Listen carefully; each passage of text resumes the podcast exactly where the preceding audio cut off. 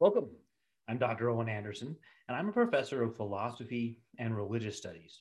And a friend of mine asked me about aliens. So today's video, we're going to talk about aliens. And all I ask of you is that you subscribe to my channel, leave a like, and start a comment so we can have a discussion. Now, the question about aliens had a theological background to the question. Um, I, have done a video on the book of Enoch and angels. And, and so this friend of mine saw an article that connected into those things, the way that Marvel ha- and Ancient Aliens has turned uh, angel and demon talk into alien talk. And, and so my friend said, Hey, I saw an article that said NASA has been hiring priests to prepare humanity for alien contact. And interestingly, one of the priests said something along the lines of they, they need to help prepare Christians for the fact that there's been many incarnations all throughout the universe of Christ. So that got me thinking, uh, because every now and then I'll see a Christian who will be uh, worked up about aliens and, and think that this would be something that would alter what we know. So, so that's what I want to talk about right now. On my notes is what do we know? What wouldn't change even if we encountered aliens? So here are some examples of what wouldn't change. What is existed from eternity would stay the same. That's not going to change.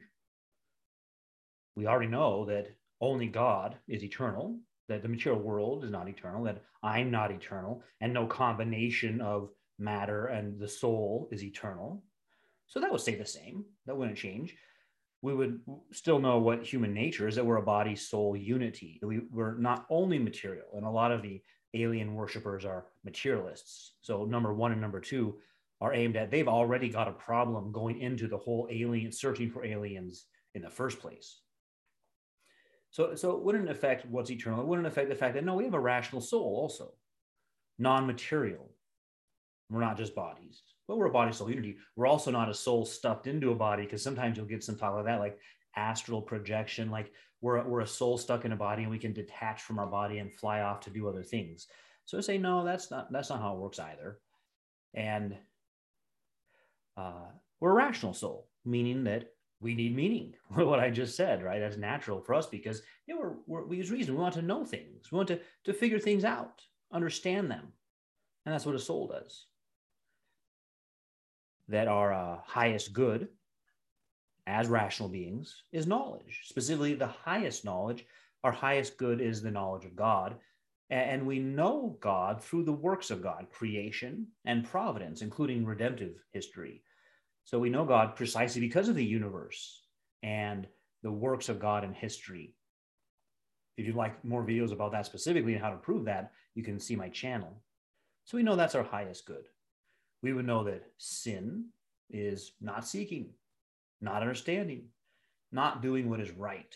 Sin begins in unbelief because you didn't seek, you didn't understand either God or the good, knowing God and and so you don't understand. And because you understand you don't do what is right.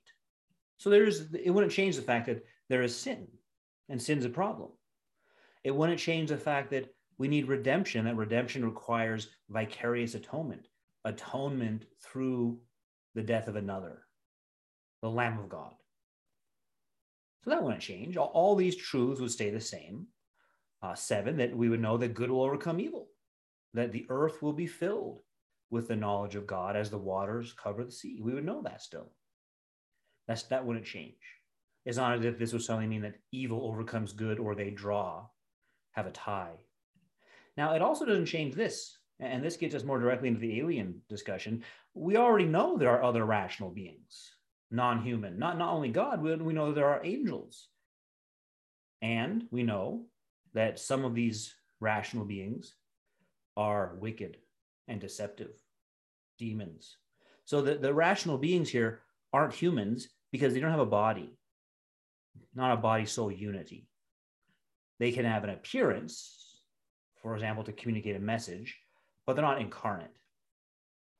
So we already know that there are all these other uh, rational beings, angels and demons, and we already know that some of them are wicked, and, and that they try to deceive humans. And, and and last one that these have and will deceived humans. They've done so in the past and convinced humans to do demon worship, for many, many centuries and millennia. And no reason to think that they wouldn't try again to deceive humans. There might be a great deception coming up. So we already know these things. These wouldn't change. And so then you plug in, well, what if we find aliens? Well, okay. Uh,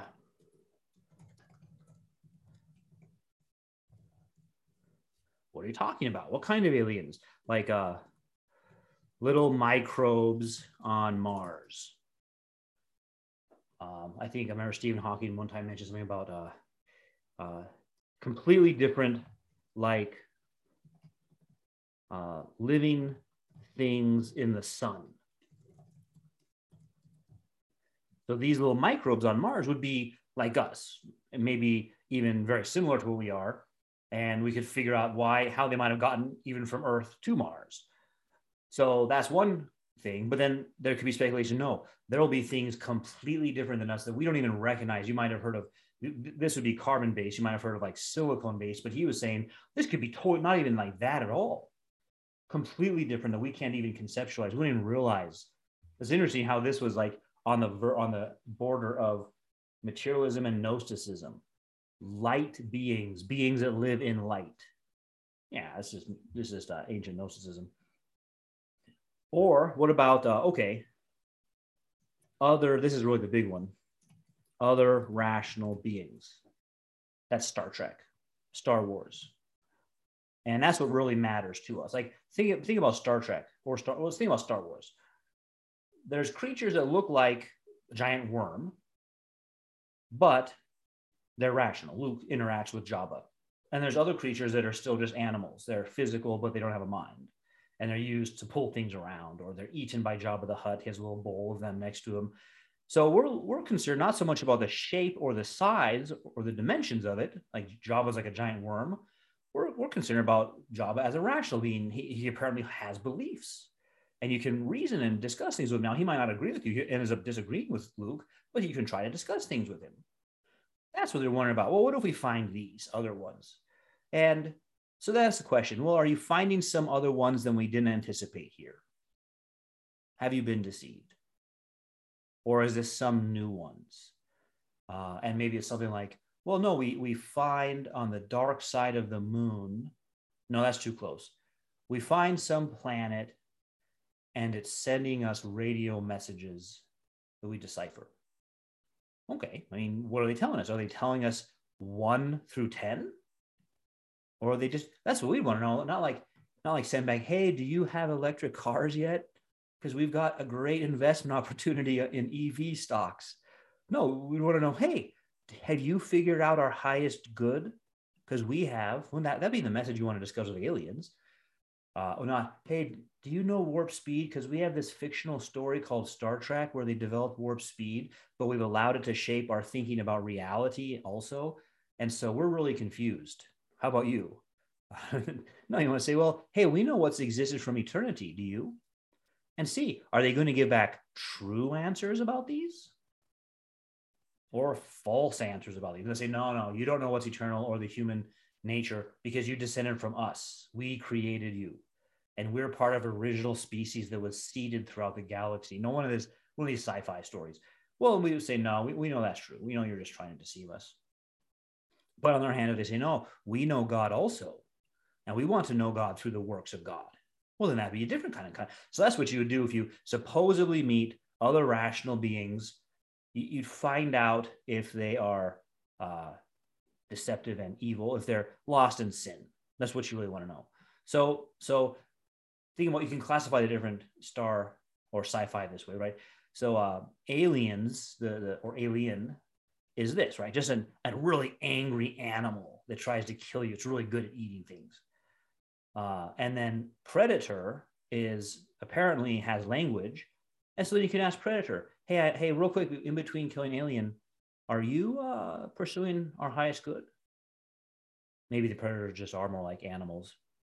Um, and then in Star Trek and Star Wars, they're not even concerned about that. I've never heard any character in those shows talk about this except for maybe Captain Luke Picard, who would talk about utilitarianism which is a false view of our highest good. I've never seen them talk about our highest good as a knowledge of God through through the works of God. and certainly not in Star Trek, where they seem to be sort of they're either dualists or monists, which was taken care of up here. There's two kinds of forces in balance, or there's one kind of force you use it incorrectly or correctly, but it's still one force. But yeah, no talk about what's really eternal. So they're they're lost in unbelief and not seeking. So that's what we want to find out about these supposed other cultures. Civilizations are they're in the same plight that we are. How do they find meaning in life? Wouldn't that be interesting to find out? That's what we want to know. So aliens don't change things for us. It doesn't change what our highest good is. It doesn't change what we know about God. It doesn't change that we know that there are other rational beings and they indeed might try to deceive us. It does give us first contact questions, though.